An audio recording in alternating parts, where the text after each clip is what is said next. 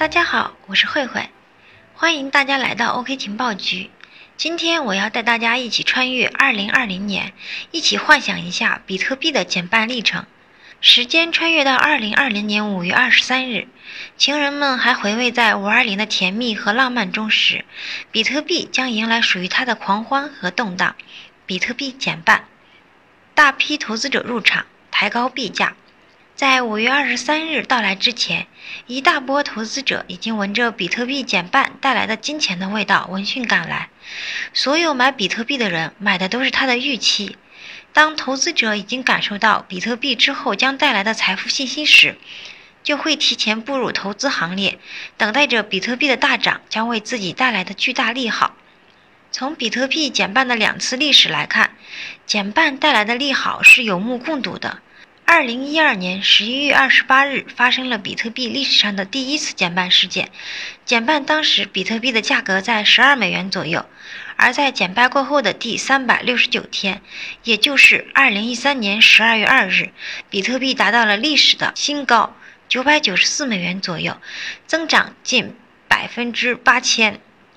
比特币减半的第二次发生在二零一六年七月九日，减半时的价格在六百五十美元左右。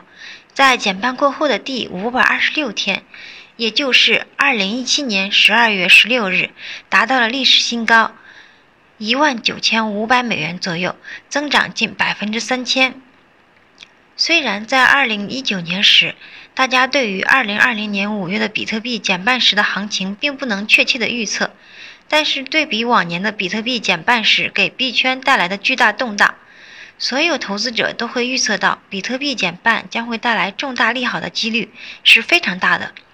所以，早在2019年的开年，就有一部分异常有远见的投资者，看准18年的熊市给比特币带来的最低价，而选择最佳时机抄底。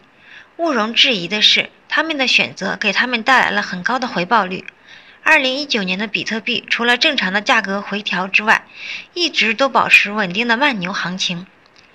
而无限接近比特币减半的二零二零年，更是有一大波投资者看准这个大家一致认为的赚钱机遇，进入比特币的大盘。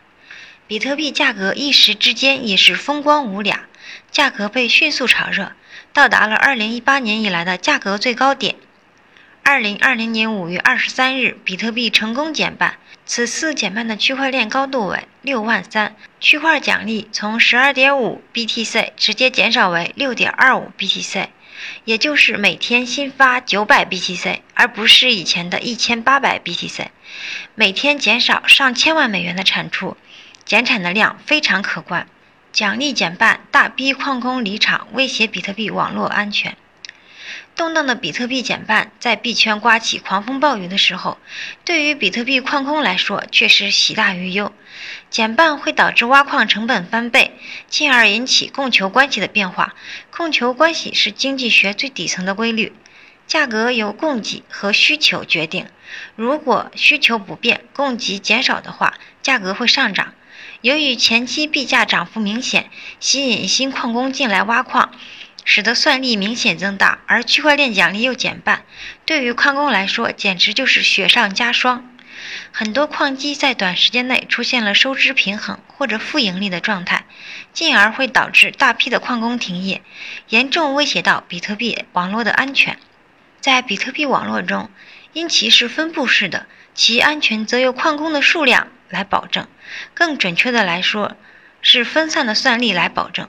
如果全网算力过低，就容易引发安全性问题。比特币的矿工则是逐利的，这也是中本聪在设计比特币网络时，将人性逐利和博弈论融入其中，保证比特币网络完好运行十年的最根本原因。但好在虚惊一场，由于矿工骤减和多数投资者的大力支持，比特币价格涨幅很大的同时，算力减小，一批矿工及时补位，在比特币网络还没有受到安全威胁的时候，就让价格、算力和挖矿成本达到了一个平衡的状态，让矿工有利可图。而坚持到底的矿工，因为竞争压力小，算力下降，在短时间内仍获得很大利益。比特币进入有序产出状态。币圈狂欢，大牛归来。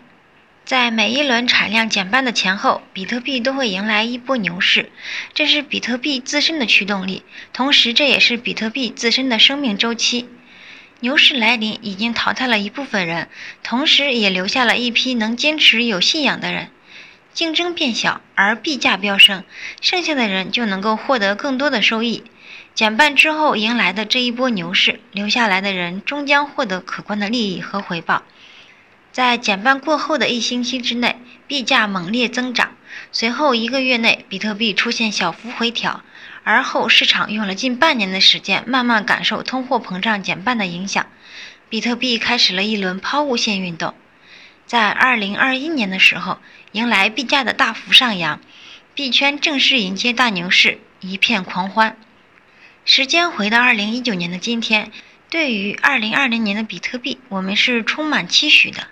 历史虽不会重复，但有它的节奏。以上是我对于比特币减半时的最美好的期许，只希望更好。好，今天的情报局就到这里了哦，下次我和你在一起穿越更美好的未来。